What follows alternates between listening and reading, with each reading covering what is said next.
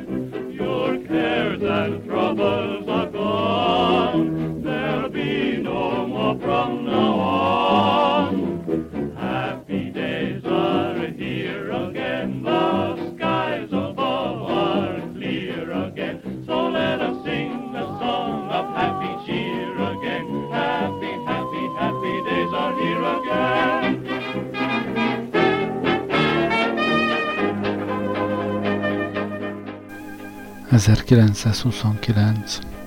A zenék szédületesek, hallani fogjátok. Összeválogattam az év terméséből pár egészen kiváló számot. De ma alapvetően mégis a zenéről lesz szó. ezerkilencszázhuszonkilenc nagyon fontos év, és mostanában sokat hallhatunk is róla. Akkor kezdődött az, amit úgy nevezünk azóta is, a nagy gazdasági világválság. Leginkább arról lesz ma szó.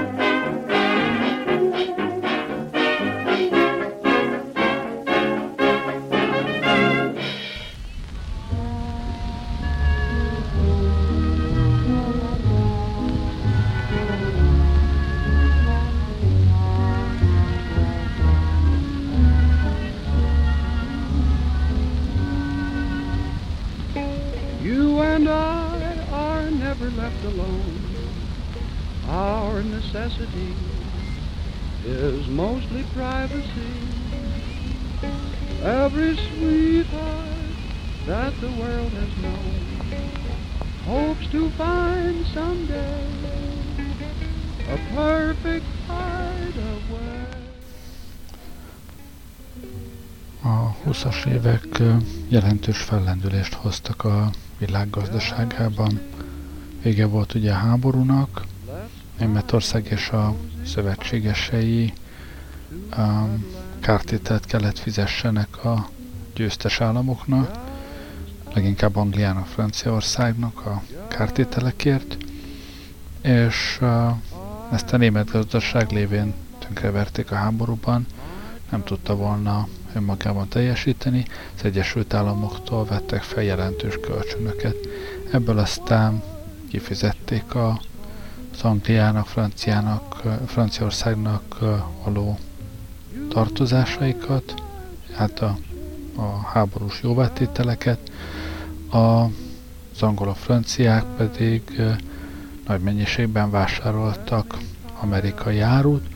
Úgy nézett ki, hogy ez a spirál erősen fölfelé vitte a gazdaságot, a gyárak termeltek, sőt egy újfajta ipari forradalom lépett elő, egyre jobban modernizálták a gyárakat, futószalagon gyártották a termékeket, sőt most már a, az autó is kezdett kommercikké válni, lassan-lassan a hétköznapi emberek is autót tudtak vásárolni, ha máshogy nem, hát, hát hitelből. Aztán, ahogy a jóvátételi kötelezettségek megszűntek, az amerikai ipar valamelyes befelé fordult, az amerikai piacra kezdett sokkal inkább termelni, belföldi piacra, és az emberek gyarapodtak, úgy érezték, hogy a gazdaság prosperál, nyakra-főre vették fel a hiteleket. Így jött el ezerkilencszázhuszonkilenc eleje, amikor is ez a felfelé ívelés a tőzsdén is, az amerikai tőzsdén is soha nem látott felívelést hozott. Olyan pontszámok jellemezték a New York-i tőzsdeindexet, amiket addig még sose láttak. Now every time the storm clouds gather way up in the sky, I see them all and I recall those happy days gone by. I get the blues when it rains, the blues I can't lose when it rains. Each little drop that falls on my window pane always reminds me of the tears I've shed in vain. I sit and wait for the sun to shine down on me once again. It rained when I found you, and it rained when I lost you. That's why I'm so blue when it rains.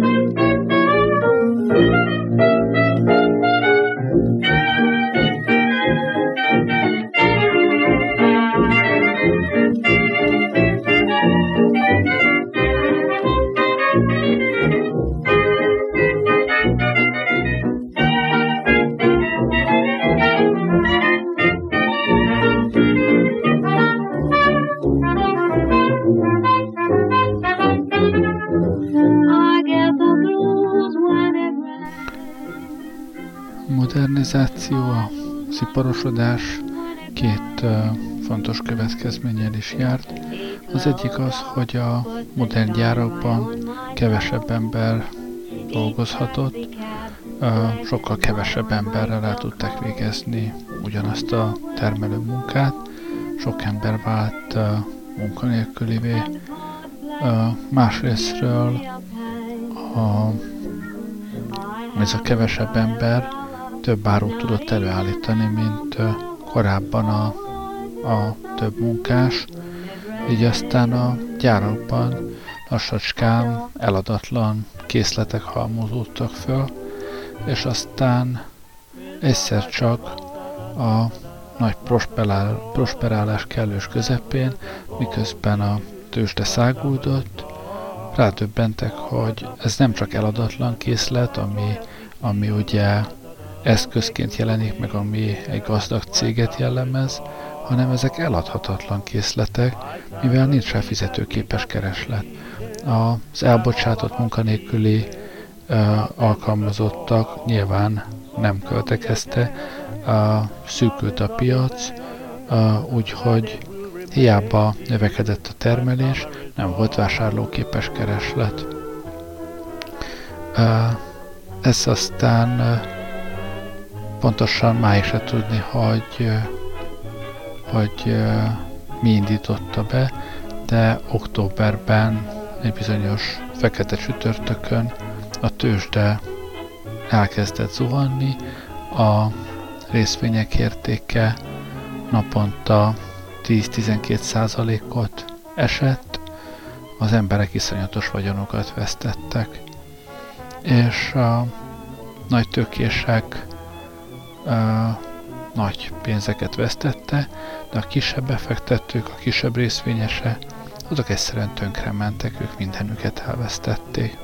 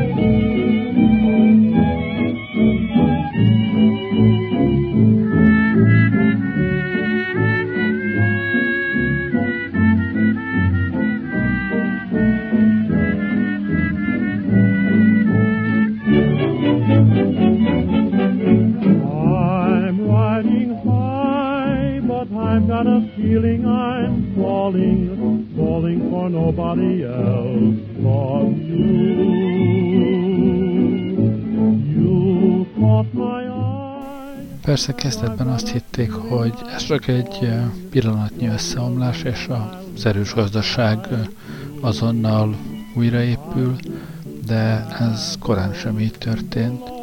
A válság legalábbis harmincháromig kitartott, harminchárom után kezdett el egyáltalán fölfelé jönni a, a tőzsde, harminchárom után kezdett vala úgy, ahogy helyreállni a világgazdaság, de valójában a második világháborúig, legalábbis a háborús termelés megindulásáig ez a válság kitartott.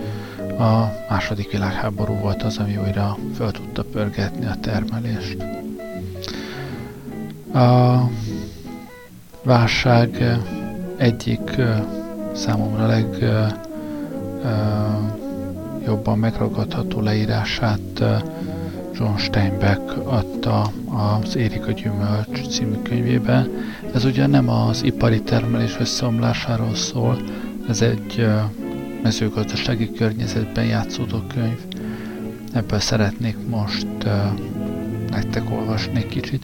Természetesen a mezőgazdaság válsága nem huszonkilencben indult be, október vége volt, mert ugye mire a tőzsde bedőlt, akkor már a mezőgazdasággal olyan sok mindent kezdeni nem lehetett, de a rákövetkező években bizony ez a mezőgazdaságot legalább olyan súlyosan értett, érintette.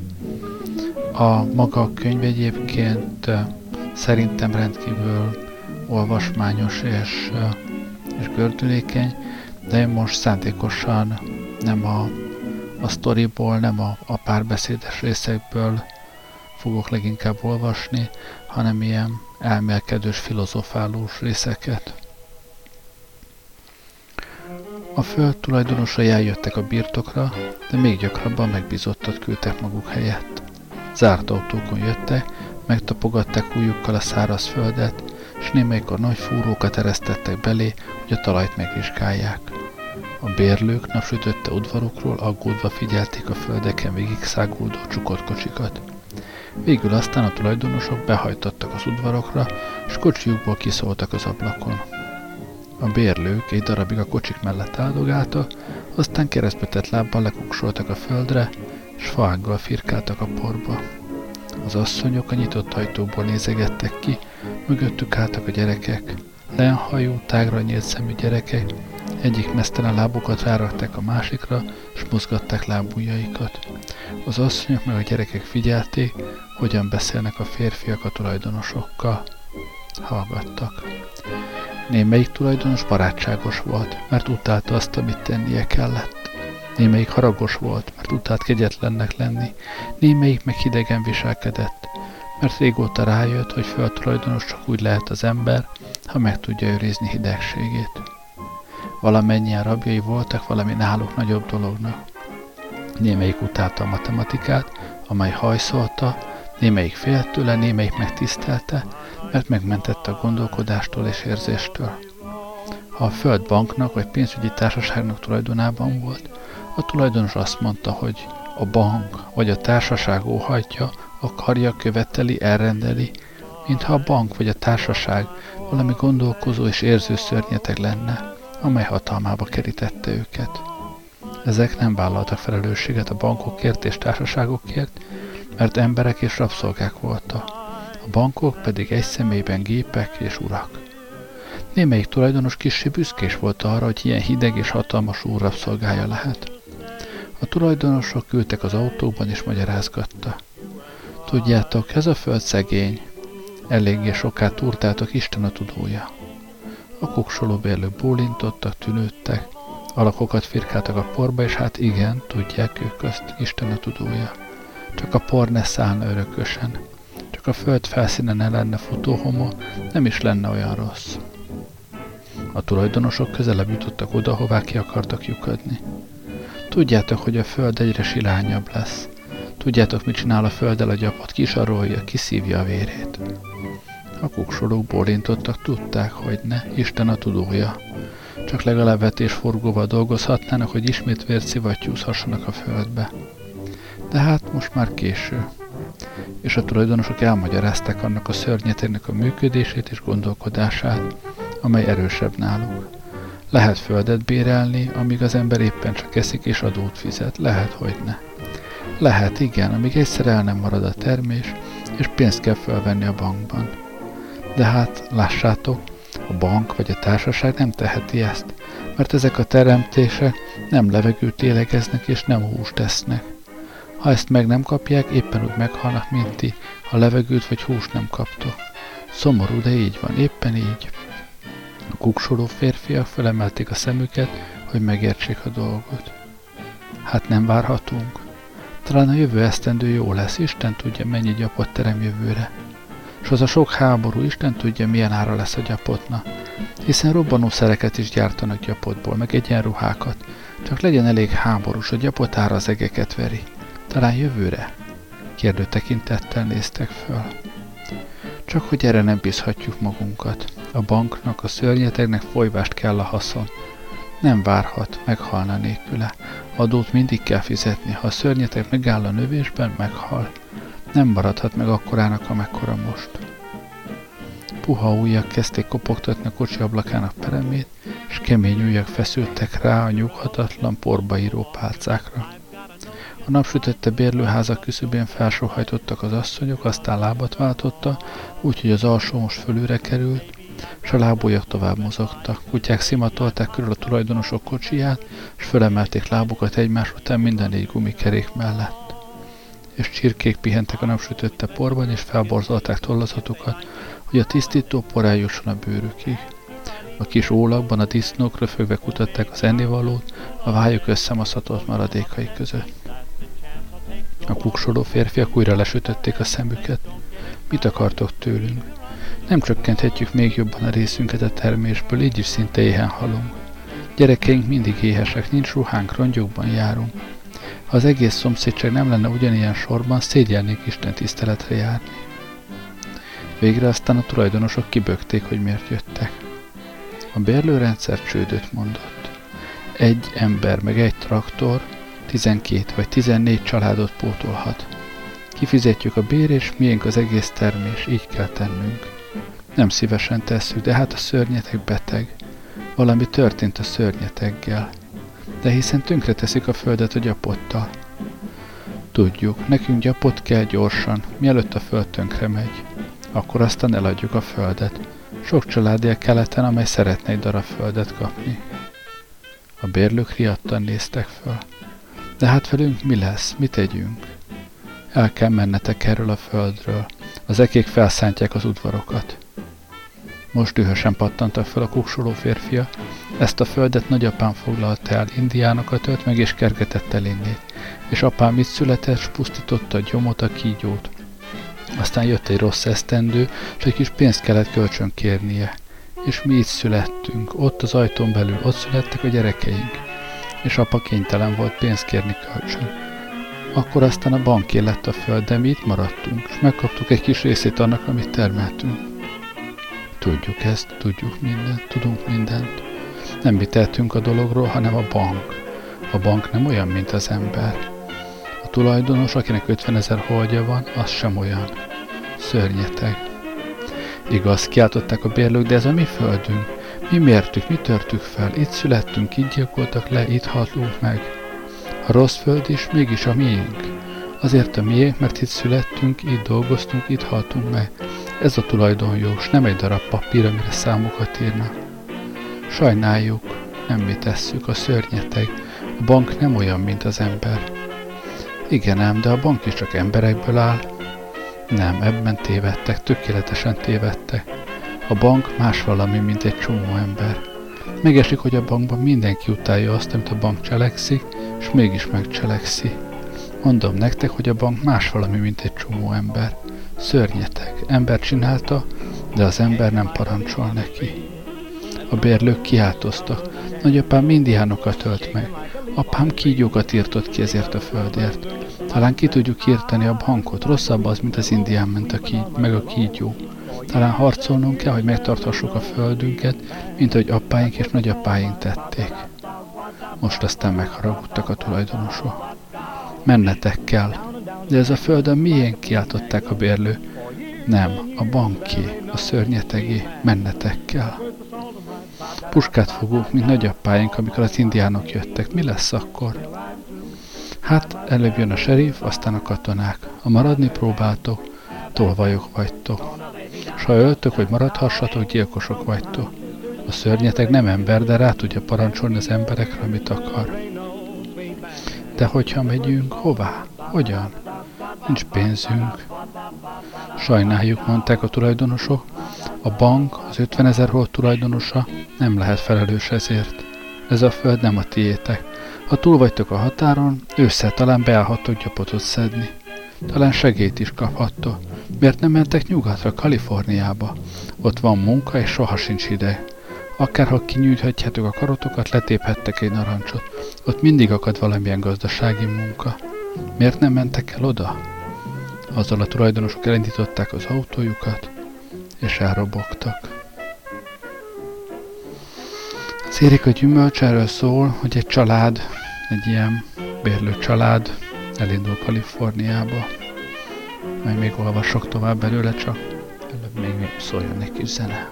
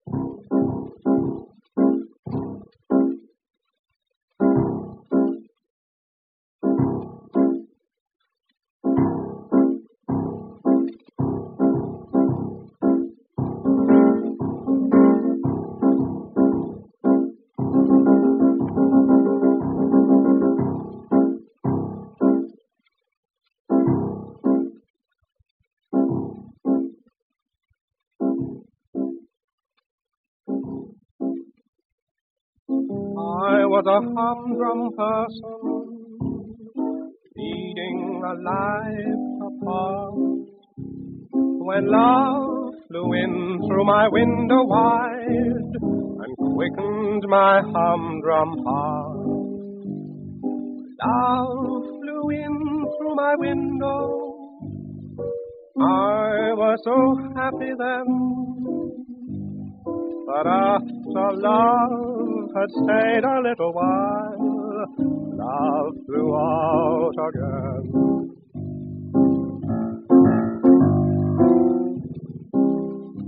What is this thing called love? This funny thing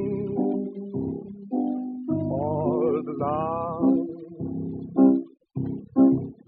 Just who can solve its mystery?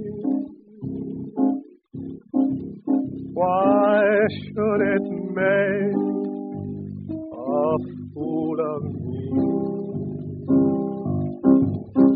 I saw you there one wonderful day. You took my heart and threw it away. That's why I ask the Lord in heaven above, what is this thing called love?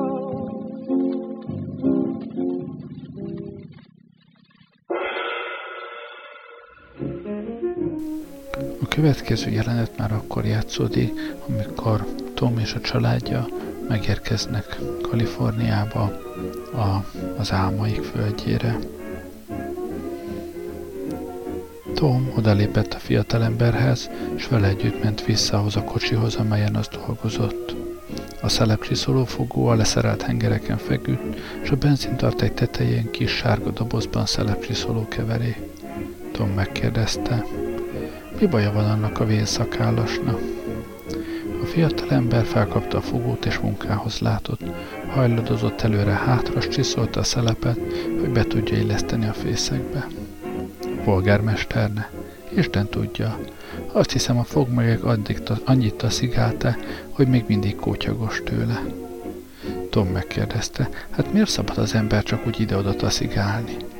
A fiatalember abba hagyta a munkát, és szemébe nézett Tomnak. Tudja, Isten mondta, de még csak most jöttél, talán megérted majd. Egyik ezt mondja, másik azt. De csak táboroz egy helyben egy kis ideig, majd meglátod, milyen hamar elkerget a rendőr. Felemelt egy szelepet, s rákente a keveréket a nyelére. De hát miért? Ha mondom, hogy nem tudom. Egyik azt mondja, nem akarják, hogy szavazzunk. Nem engednek egy helyben lakni, nehogy szavazati jogot kapjunk. Mások azt mondják, azért van ez, hogy segélyt ne kérhessünk. Vannak, akik azt gondolják, hogy szervezkedni kezdenénk, ha megmaradhatnánk egy helyen. Én nem tudom. Csak annyit tudok, hogy folyvást hajszolnak bennünket, hiszen várj csak, majd meglátod. Mi nem vagyunk csavargók, erősködöttem. Munkát keresünk, akármilyen munkát elvállalunk. A fiatalember éppen odaillesztette a fogót a szelep rovátkájához, és most megállt. Csodálkozva nézett Tomra. Munkát kerestek, mondta. Úgy, munkát kereste? Hát mit gondolsz, más mit keres? Tám bizony gyémántot. Azzal előre-hátra forgatta a fogót. Tom elnézte a mocskos sátrakat, a szedett-vedett felszerelést, az ócska kocsikat, a napra kitett rongyos derékhajakat, a megfeketedett bádogdobozokat a főzőhelyeken, ahol a tűz nyoma feketén lett. Csöndesen kérdezte, hát nincs itt munka? Nem tudom, kell, hogy legyen. Aratás nincs erre felé, később lesz szőlőszedés, aztán gyapotszedés. Mi tovább megyünk, miért ezeket a szelepeket lecsiszoltam. Én meg az asszony, meg a gyerekek. Hallottuk, hogy észak felé van munka. Észak felé megyünk Salinas vidékére.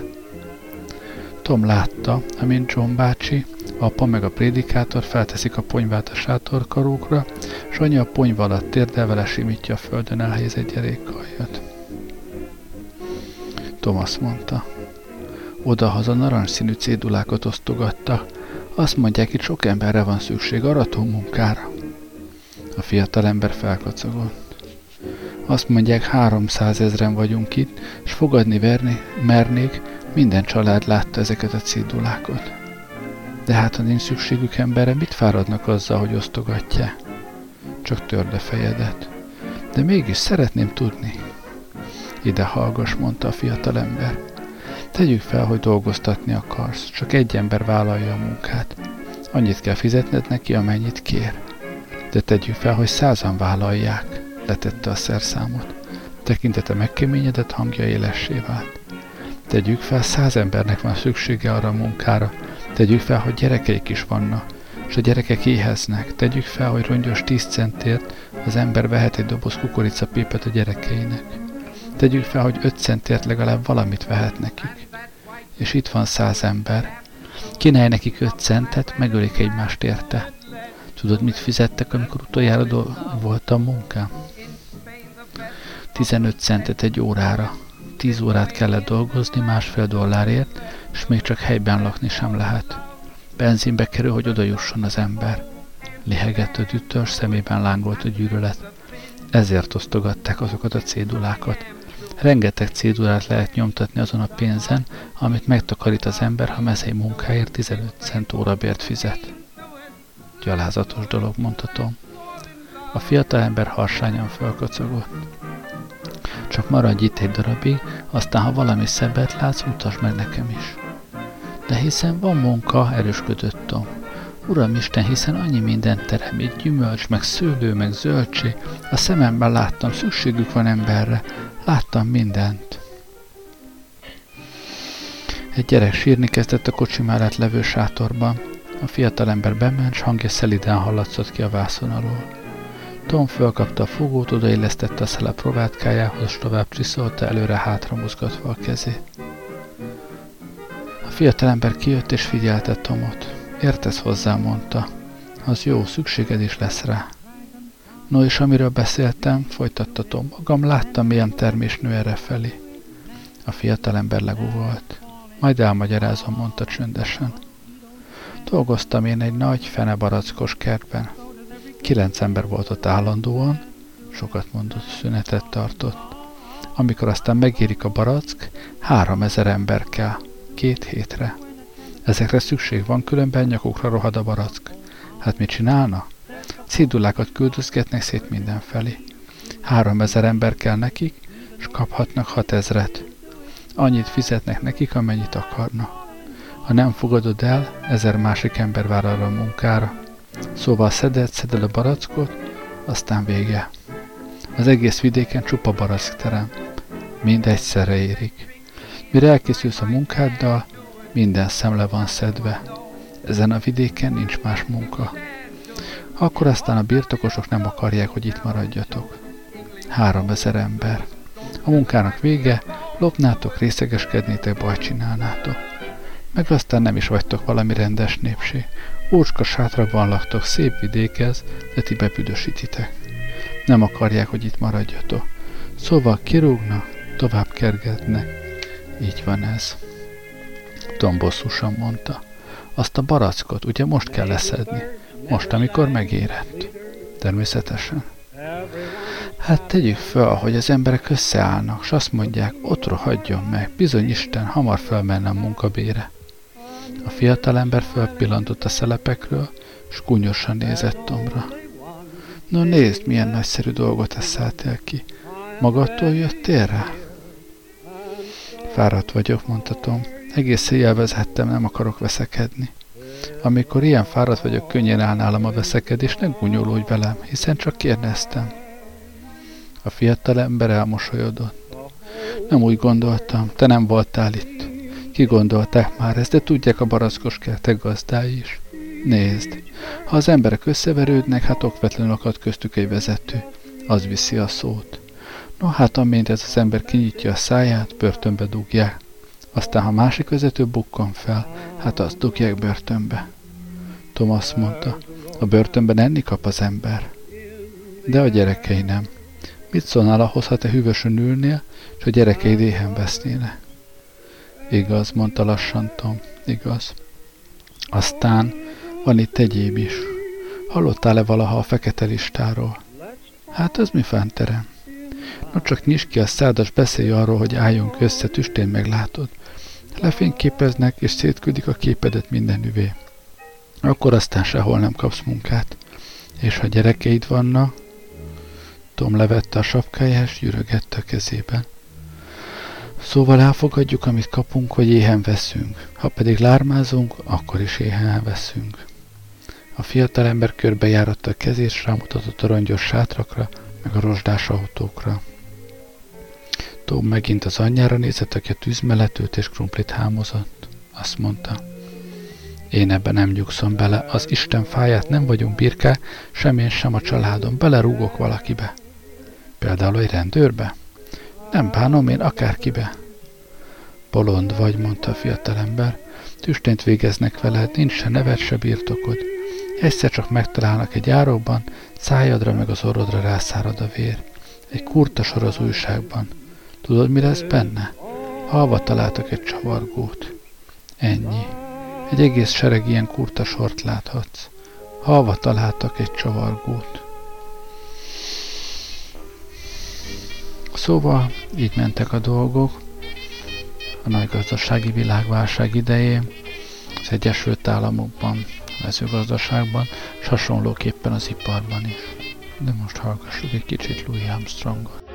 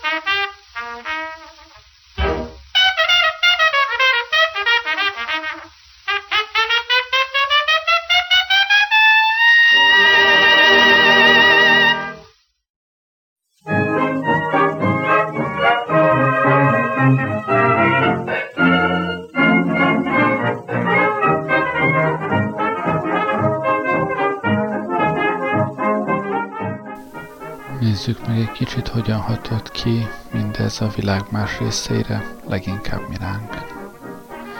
Az első nagy gazdasági világválság kezdetén, ezerkilencszázhuszonkilenc őszén az amerikai gazdaság gyorsan térdre rúgyott. A New York-i tőzsdére bevezetett cégek értéke október huszonnegyedike és huszonkilencedike között ötven milliárd dollárral csökkent, már a krízis első napján addig nem látott mennyiségű tizenhárom millió darab részvényt dobtak piacra a befektetők. A szociáldemokraták lapja, a Népszava, október harmincadikán arról cikkezett, hogy a New York-i spekulációt úgy látszik nem lehet még megállítani. Az új árzuhanás elsősorban ipari papírokat érintett, a tegnapi nap veszteségét hozzáértők több milliárd dollárra becsülik. A Reuters tudósításából átvéve közli, hogy a pánik más tőzsdékre is kihat, hogy a negyvenegy legfontosabb kanadai részvény az utóbbi napokban egy milliárd kanadai dollárt veszített értékéből, az amszterdami tőzsdén pillanatok alatt húsz-harminc százalékot veszítettek árfolyamokból a papírok. Másnap már ezt olvashatjuk. A nyugati lapok most már vérözönnek nevezik az egyre mélyülő tőzsdei lejtmenetet. Három és fél óra alatt tizenkét egész öt millió részvényt adtak el, később újabb négy milliót. A számítások az árfolyamveszteséget eddig összesen ötven milliárd dollárra becsülik. A Szocdem lap beszámolt arról is, hogy a Ford összesen húsz millió dolláros béremelésről döntött. huszonnégyezer-háromszáz munkásának minimálbérét hét dollárra emelte, további száztizenötezer dolgozónak öt százalékos béremelést adott. És a sok rossz hír között egy kis jó hír november végéről, miután egyre rövidebbek a szoknyák, az u es á-ban ezerkilencszázhuszonnyolcban negyvenhárom millió dollárral nőtt a harisnyagyártás. A New York-i tőzsdetanács kimutatása szerint november első három hetében további hetvenegy milliárd dolláros értékcsökkenést szenvedtek a papírok, tudósított az Es című bulvárlap november huszonnegyedikén. A tőzsdén jegyzett részvények átlagos árfolyamértéke nyolcvanhárom dollárról hatvanhárom dollárra változott, tehát húsz százalékkal csökkent. Ehhez képest a magyar bőrzén békés semmit tevéssel teltek a napok, bár tegyük hozzá, hogy a nagy sokkokon ekkor már túl voltunk. Nyáron több patinás magánbankház is csődöt jelentett, tönkrement a Bollicer, a Rosenberg és társa, a Lackó és Popper, valamint a pesti tőzsde mákusának tartott Krausz Simon is. Az Est október huszonkilencediki száma ezt írta. Nyoma sincs már az értéktőzsdén a múlt heti lanyhaságnak. Élénk a forgalom, és a véleményes vásárlások láttára minden részvénycsoportnál a barátságos, szilárd irányzat kerekedett felül. A lap beszámolói szerint a pesti bőrzén a következő napokban is visszafogott, eseménytelen, ahogy akkoriban fogalmaztak, üzlettelen kereskedés folyt. A pesti tőzsdén száznál több cég részvényeivel, vállalati, fővárosi és állami kötvényekkel lehetett kereskedni. Csak banki és takarékpénztári papírból több mint húsz forgott a parketten, csak nem húsz vas- és fémipari cég, bánya, számos szálloda és fürdővállalat, malmok, nyomdák, szeszipari társaságok papírjait adták-vették. A tőzsdén jegyzett cégek között volt a még ma is ismert márkanevek közül a Kinoin, a Lukács fürdő, az Ateneum nyomda, a győri textil, a Schwind család likőrgyára, a Láng és Kűne gépgyára és a Ganz több társasága. A pénzpiaci szereplők közül egyebek mellett az Általános Takarékpénztár, a Budapesti Iparbank, a Magyar Hitelbank, az Ingatlanbank, a Jelzáloghitelbank és a Kereskedelmi Bank papírjaival lehetett kereskedni. A tőzsdei árfolyamok huszonkilenc végén és ezerkilencszázharminc elején nem estek drasztikusan. A részvények többsége ezerkilencszázharminc áprilisában csupán kilenc-tizenhárom százalékkal volt alacsonyabban, mint ezerkilencszázhuszonkilenc októberében. Igaz, ez az év már a mélyrepülésé volt. Az Est ezerkilencszázharmincegy januári cikke szerint ezerkilencszázharmincban már hatszáz millió pengővel csökkent a pesti részvények összesített értéke. Míg a magyar tőzsdén és a pengő árfolyamában huszonkilenc végén, harminc elején még nem is érződött a válság, a kormánypárti budapesti hírlap egy harmincegy decemberi cikke szerint a magyar lakosság ezerkilencszázhuszonöt és harminc között összesen öt milliárd pengőnyi tartozást halmozott fel, aminek az évi kamatterhe ötszáz millió. Közben a hivatalos adatok szerint munkanélküliek száma Az év végére hetvenezerre emelkedett, de ebben a számban nem voltak benne a mezőgazdaságban állás nélkül maradtak. A gazdasági helyzet romlását érzékeltette az es szerint az, hogy ezerkilencszázhuszonkilenc nyarától folyamatosan nőtt, és már az ősz elején több mint száz hatvanezer darab volt az egy hónap alatt zálogba adott tárgyak száma. A költségvetés egyre romló helyzete átfogó közigazgatási reformra ösztökélte a kormányzatot. Az ennek véghezvitelével megbízott Őrfi Imre képviselő az est november huszonnegyedike számában arról beszélt, hogy gyökeresen megreformálják az állami adminisztrációt. Gyorsabb és olcsóbb lesz a közigazgatás. A legsürgősebb a minisztériumok hatáskörének leépítése lenne, egészséges decentralizáció útján. Emellett meg kell rövidíteni az akta útját a hivatalokban, vagyis fel kell gyorsítani az ügyintézést, valamint az összes anyagi jogforrásunk átrevideálása, mert az sokszor olyan komplikált, hogy végére sem lehet hajtani. A változtatásokat a kormány tervei szerint igen tekintélyes megtakarításokat lehet majd elérni. Ugyanakkor a költségvetés ma már olyan előre haladott stádiumban van, hogy ezeket a megtakarításokat idén már alig lehet érvényesíteni.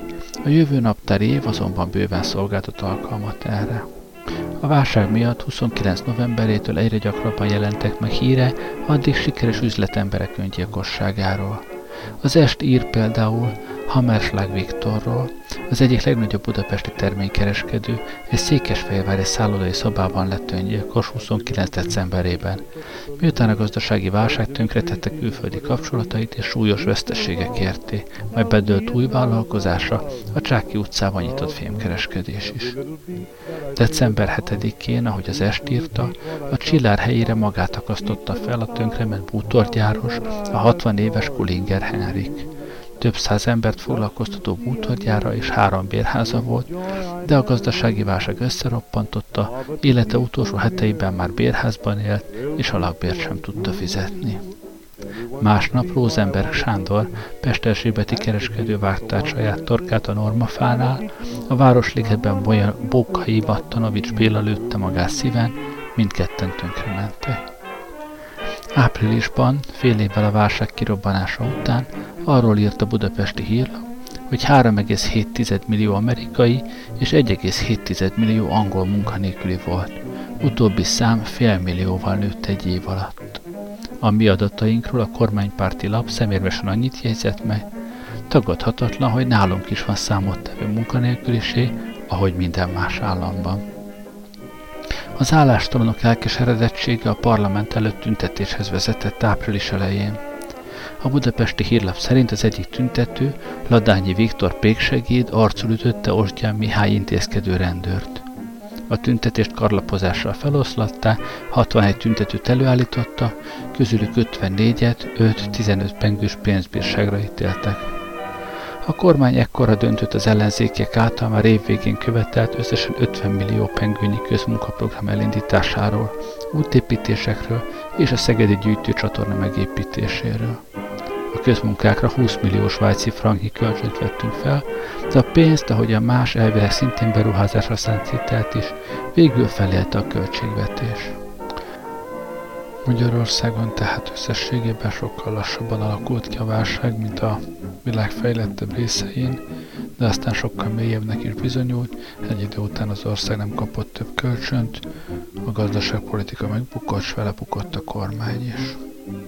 Most hallgassuk még egy kicsit a Happy Days című számot, ez azért is aktuális, mert ez a szám huszonkilencben készült, nagyon várták már az amerikaiakkal a szesztilalom eltörlését, erre íródott a szám.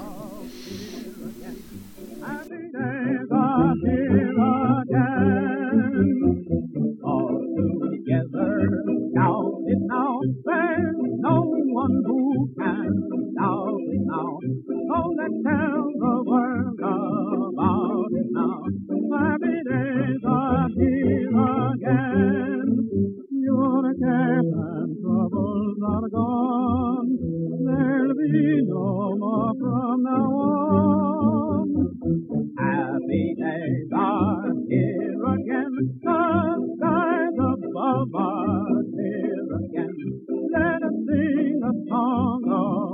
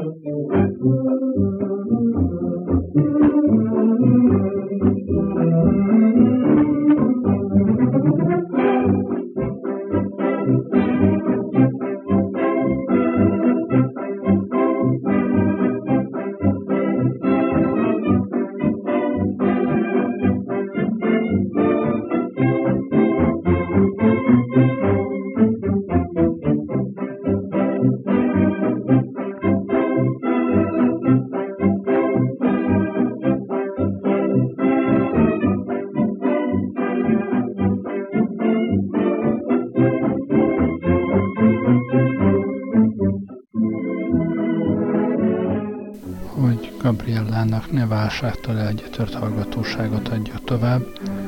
Én már a búcsúzom, egy szám még hátra van, de én már nem beszélek többet.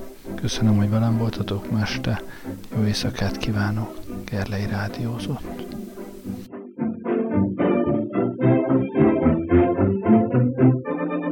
Thirsty people everywhere prefer ice cold Pepsi Cola, and because it's light, it refreshes without filling. Charlie. Be sociable. I am, Kay. Pepsi is a favorite of thirsty people from Maine to Hawaii, from Alaska to Florida. Charlie. It's perfect for parties or picnics, so serve Pepsi to your guests. That's helpful, but... This is the sociable part. Keep plenty of Pepsi ice cold and ready. Remember, it goes fast because everybody likes Pepsi. Singing still sounds more inviting. May I? Be sociable. Look smart. Keep up to date with Pepsi. Drink light, refreshing Pepsi. Stay young and fair and debonair. Be sociable. Have a Pepsi. But singing doesn't say, pick up an extra carton of Pepsi today. Better yet, get a case. You do that.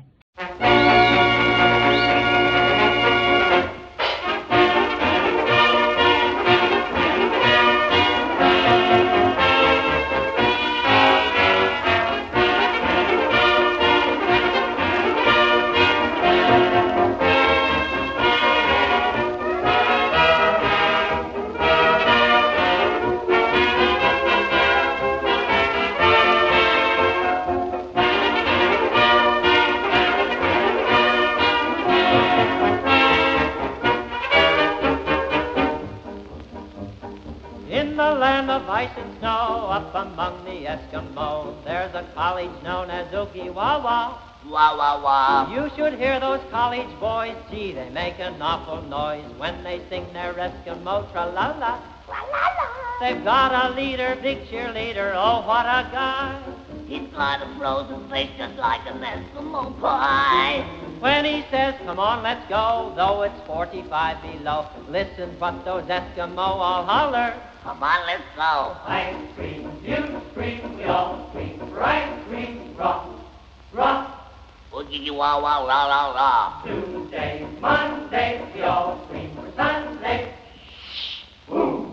Roy, boy, Alice, ah. Bula, bula, sarsaparilla. We've got some chocolate. I'll take the noolah. I scream, you scream, we all scream for ice cream. Rock, rock. Ice cream, soda water, ginger ale, hot. Ice cream.